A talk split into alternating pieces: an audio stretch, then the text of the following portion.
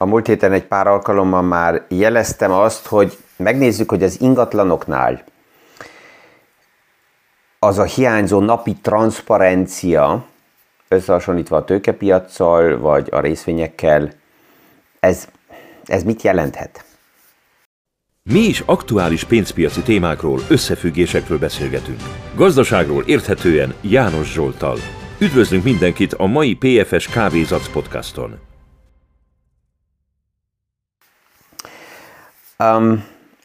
Kezdjük az első anekdótánál, vagy az első kijelentésnél, ami így általánosan nagyon sok, főleg privát befektetőnek a fejébe benne van, az, hogy az ingatlan az minden esetre a legjobb, mert az úgyis emelkedik annak az értéke.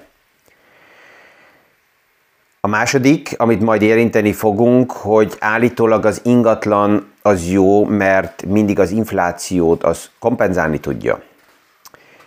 Az érdekes az, hogy nagyon sok ilyen mitosz vagy anekdóta téma, főleg privát befektetőknél él.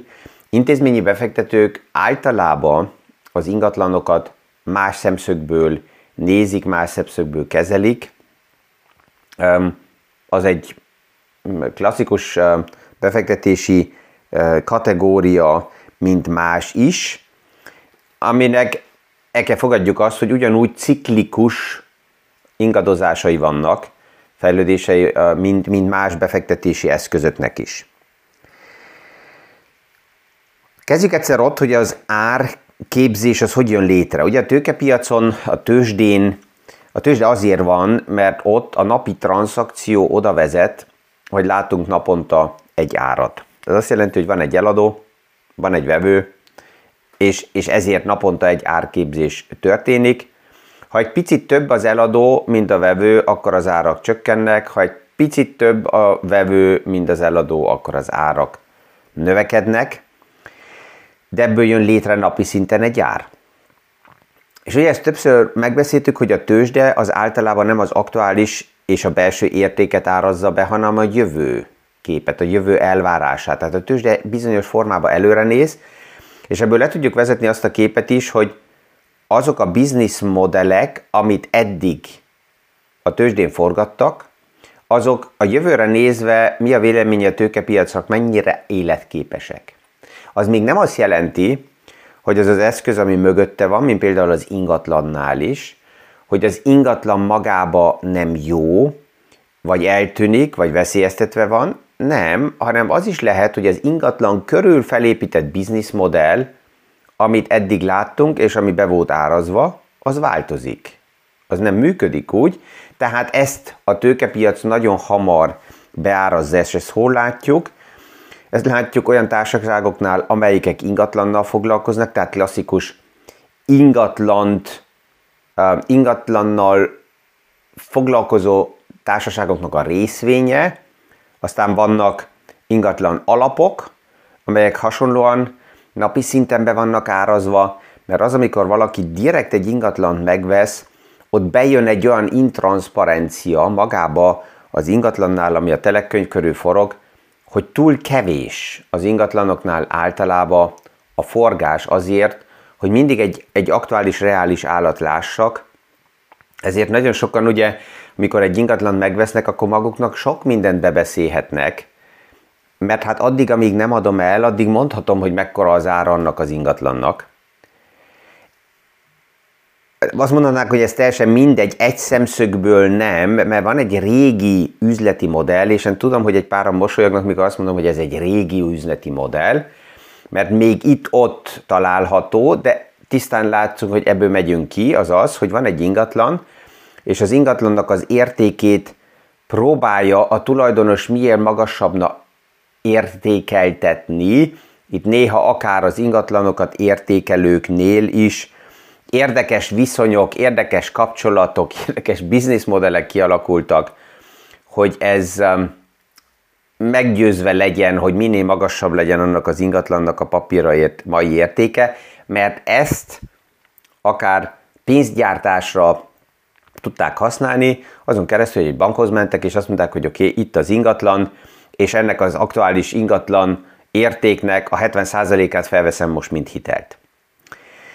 hogy ebből akár egy új ingatlant vásároljak, amiknek azután az értékét jól becsültetem azért, hogy abból megint pénzt tudjak gyártani. Tehát ez a modell, ez újra és újra évszázadokon keresztül is néha kialakult, és az érdekes az, hogy nagyon sok tőzsdei lufi mögött, mikor túl sok likviditásgyártás került a piacba, az nagyon sokszor ingatlanok lufiával és ezen keresztül hitelek és a banki struktúrán keresztül erősödött meg ezek a lufik.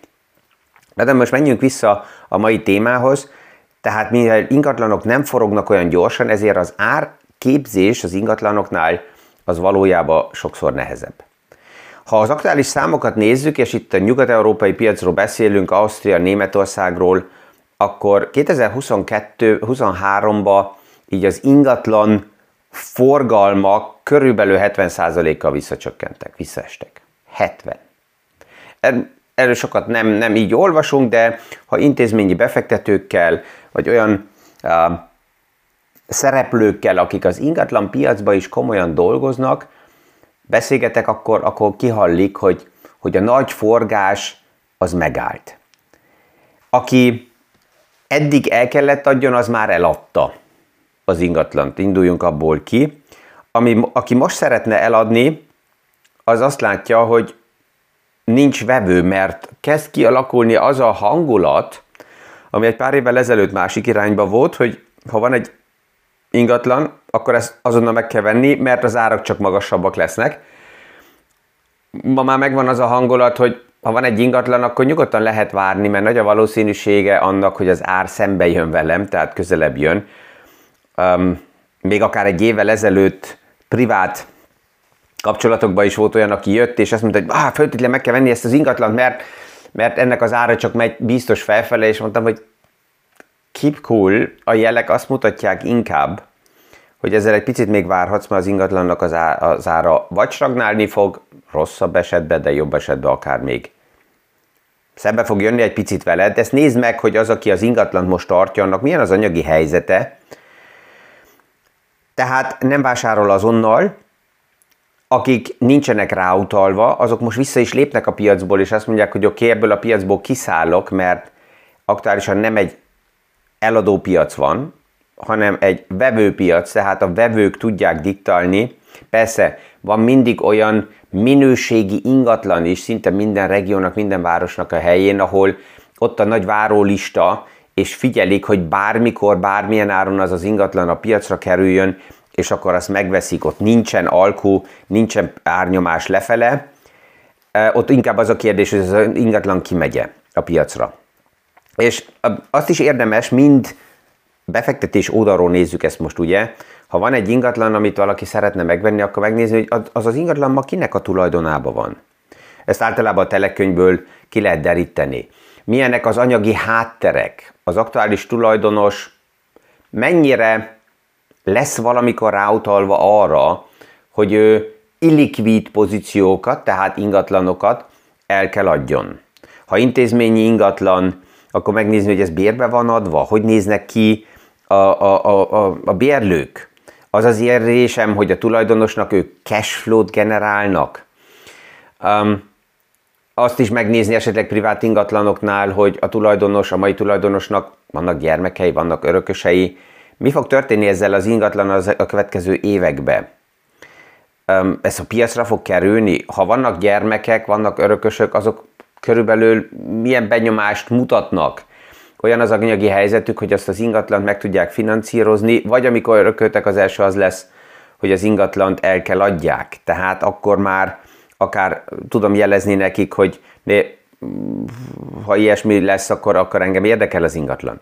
Tehát látjuk, hogy az ingatlan körül egészen más kérdéseket érdemes feltenni, és nagy szerepet játszodnak az ingatlanoknál a kamatok. És ez az, ami oda vezetett, hogy most kvázi megállt a nagyon erős ingatlan körforgás, amit az elmúlt években láttunk, mert például nagy intézményi befektetők, nyugdíjpénztárak, alapítványok, nagyon sokszor ilyen konzervatívabb befektetők az elmúlt években azzal a problémával küzdöttek, hogy nekik mind befektetés, a kötvényeknél az alacsony kamatok nem voltak nagyon szexiek, tehát úgy tűnt, hogy nincsen kamat lehetőségük, átmentek az ingatlanokhoz, mert az ingatlanoknál az egyik oldalról, mivel ugye ott az előny volt, hogy nem volt meg ez a transzparencia, tehát az ingatlanok türelmesebbek is voltak, és ott a számokból egyszerűbben szépre lehetett beszélni egy pár ingatlant hozamoldaláról, hogy mennyit fog hozni cashflow szemszögből. Ez jó volt a könyvekbe is bevenni, és ezért nagyon-nagyon sok intézményi befektető volt a vevő az ingatlan piacon. Na most, mivel a kamatok ugrottak felfele, ezért megvan az alternatíva, és most már ők, mint vevők, kiesnek a piacból. Tehát egy nagyon nagy kereslet megszűnt, és nekik van valódi alternatívájuk a kötvényeken keresztül, és egy páran erre azt mondják, jó, hát ez nem fog míg a világ menni tovább, és a kötvények kamatja vissza fog csökkenni, tehát újra normális lesz. Ezek általában azok, akik nagyon mély kamatszinten finanszíroztak ingatlanokat, és a biztonsági kamatot nem építették be. És azt beszélik be maguknak, hogy visszatérünk a normálisra, tehát az ők szemszögünkből alacsony a kamatszintre. Mi most térünk vissza a normálisra, a magasabb kamatszintre, mert az a 10-15 év, ez egy kivételes helyzet volt. Tehát aki például 2010-ben egy ingatlant megfinanszírozott itt az eurózónába gondolkozva 20 évre, és 5%-os kamattal kalkulált, és ezt fixen bekalkulálta 20 évre, az volt így az átlag biztonsági kamat. Az elmúlt években többször ingatlan projekteknél a portfólióba feltettem a kérdést, főleg ha hitelből volt finanszírozva, hogy mi történik a kamat differenciával, a biztonsági kamathoz nézve. És akkor néztek nagyon rám, hogy mit jelent ez a biztonsági kamat differencia? Hát egyszerű, azt a projektet akkor is, hogyha megkaptam a finanszírozást 2%-ra, 1,5-re, 3%-ra, mindegy, úgy kalkulálni, hogy mennyibe kerül ez, ha 5%, 6%-kal kalkulálok 20 évre. És azt a havi nyereséget, amit az alacsonyabb kamattal elértem, azt ne egyből felélni, hanem félretenni, mint tartalékot, mint puffert, hasonlóan, mint akár évekkel, évtizedekkel ezelőtt a devizahiteleknél ez egy megfelelő gondolkozás volt, hogy a kamat differenciát azt addig, amíg a projekt finanszírozva van, addig nem élem fel. Nem pesgőzök naponta, hogy milyen olcsó ez az ingatlan, nem, hanem majd a végén, mikor eladtam, mert általában ugye az, hogy egy ingatlant jó áron vettem-e meg, és ezért megfelelő-e a portfóliómba ennek a lehetőség, ezt akkor tudom meg, mikor majd eladtam azt az ingatlant, és csak egy példa, ami egy pár nappal ezelőtt került a kezembe, nem európai, de mutatja azt, hogy egy ingatlan akár még nagy intézményi befektetőknél is mennyire rossz irányba sülhet el. Wells Fargo az egyik legnagyobb ingatlan finanszírozó, vagy általában nem csak intézményi, hanem lakó ingatlan finanszírozó Amerikába. Eladott aktuálisan egy nagy ilyen tornyot, amiben lakások és irodák is vannak, 40 millió dollárért. Na most elsőre úgy tűnik, hogy ez nagy összeg, 40 millió dollár, de ha tudjuk, hogy 2005-ben, tehát egy jó pár évvel ezelőtt, szinte 20 évvel ezelőtt Wells Fargo 108 millió dollárért vette meg azt a tornyot, és időközben üzemeltetni kellett, időközben biztos, hogy bele kellett még investálni is. Az inflációt nem jó irányba védte ki Wells Fargo magának, tehát ezt látom, hogy abban a pillanatban, mikor el kell adjam, akkor dől el, hogy ki van ott, és van egy ilyen fóliám az ingatlan témák eladásaiból, amikor mindig azt mondom, hogy egy ingatlan, ha benne van a portfóliómban, hogy ott kakaózok vagy pesgőzök, ezt akkor fogom majd csak tudni, amikor majd az ingatlant eladtam. Vagy akár egy dolog lehet átmenetileg, hogyha annyira fantasztikus albérlőt találok, és az ingatlanom annyira jól ki van adva, hogy a cash flow, amit generál ez az ingatlan, az átmenetileg megadja a lehetőséget, akkor a tartalékot, akkor a biztonságot akár felépíteni, hogy ha az ingatlan valamikor lenullázódik, még akkor is a cash flow-ból, ha ezt kitermeltem, akkor jól érezzem magam. Tehát aki 2010-ben például 5%-kal felvett egy ingatlant, vagy finanszírozott egy ingatlant, az úgy érezte, hogy ez jó finanszírozás, és időközben még a szakemberek is törzsölték a szemüket, hogy a kamatok mentek le olyan szintekre, ami elképzelhetetlen volt.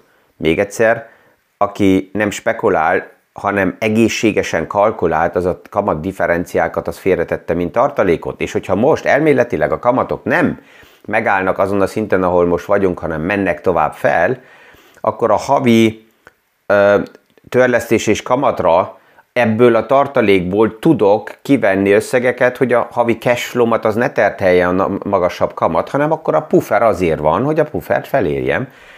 Tehát ezzel a tartalékkal tudok dolgozni, és tudom ezt kompenzálni. Jön olyan kérdés is, hogy de mi történik, hogyha megvolt például egy finanszírozás alacsony kamatú hitelre, ez nem volt fixálva. Az ideális az, hogyha ugye valaki 2%-ot, 3%-os hitelt, megint itt mindig euróról beszélek.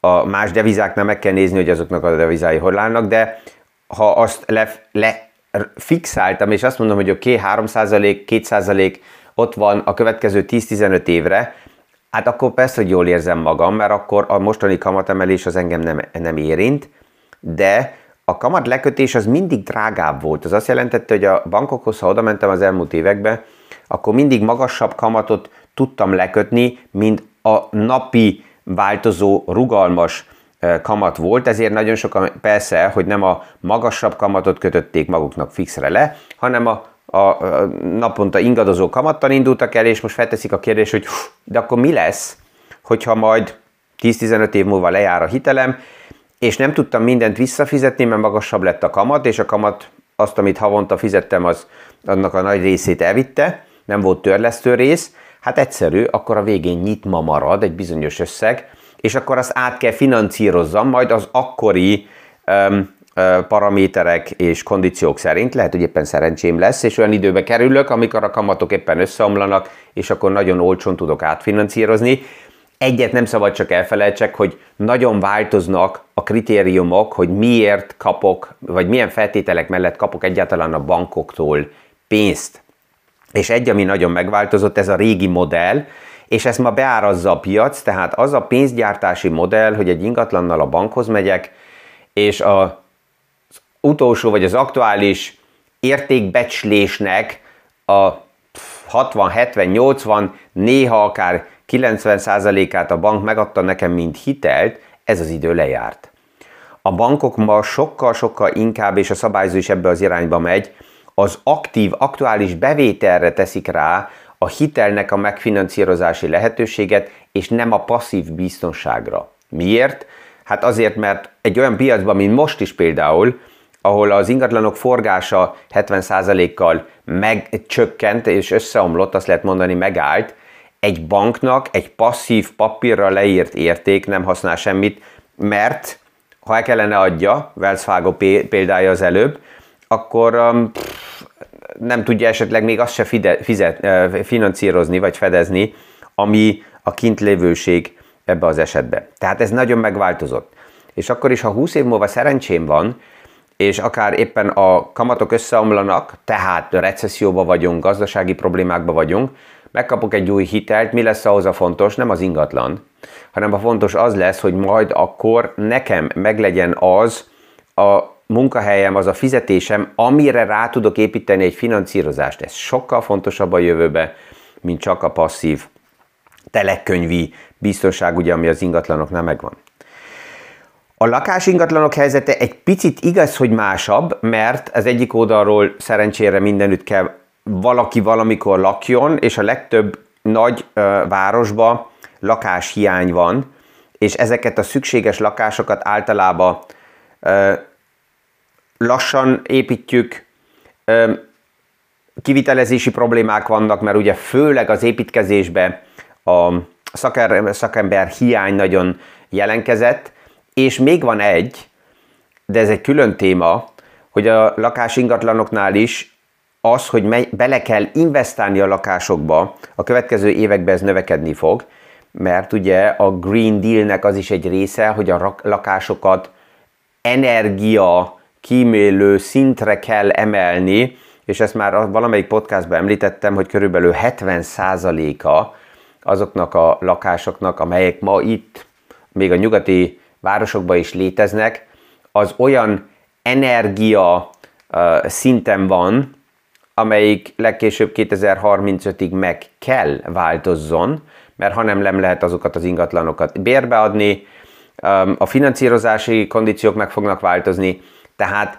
a lakásingatlanoknál is jön a nyomás arra, hogy itt nem a bevétel lesz a következő években a döntő, hanem egyáltalán először az investíció igény, hogy energia szemszögből megváltoztatni az ingatlannak a hátterét. Tehát, hogy a mai podcastot összefoglaljuk, volt ilyen kérdés is, hogy akkor ingatlanok azok mostantól rosszak, és nem szabad befektetni, és egy ördögi körbe van benne az ingatlani piac. Erre tisztán azt kell mondjam, hogy ezt nem így látom, hanem az ingatlanok is felmutatják azt, hogy mind más piaci témakörbe is megvannak a ciklikus ingadozások, a ciklikus fejlődések. Van olyan piac, amelyik nagyon-nagyon keveset ingadozik, tehát az a sáv, amiben az ingatlanok mozognak, az szűk, és vannak olyan piacok, ahol akár 50-60-70%-os kilengések vannak, és ott is lélegzik az ingatlan piac. Az ingatlan piacoknak ez az amplitudája és a ciklikus kilengése az általában sokkal hosszabb, 10-15 éves ciklikus mozgásokról beszélünk, miközben a tőzsde és a tőkepiacnak a ciklikus fejlődése a gazdasággal sokkal gyorsabb. Ezzel itt most megállok a mai témában, lehet, hogy holnap még folytatjuk, mert azt látom, hogy van egy pár gondolat. Minden esetre sikeres hetet kívánok mindenkinek, ez a mi szemszögünkből majd egy rövid hét lesz megint, ugye csak 3 nap, és csütörtökről megint a hétvégébe vagyunk, ezért igyekszem az első 3 nap elmondani mindent, ami egy hétbe belepasszolhat. Kellemes napot és a viszonthallásra a hónap reggeli PFS Kávézó Podcastig.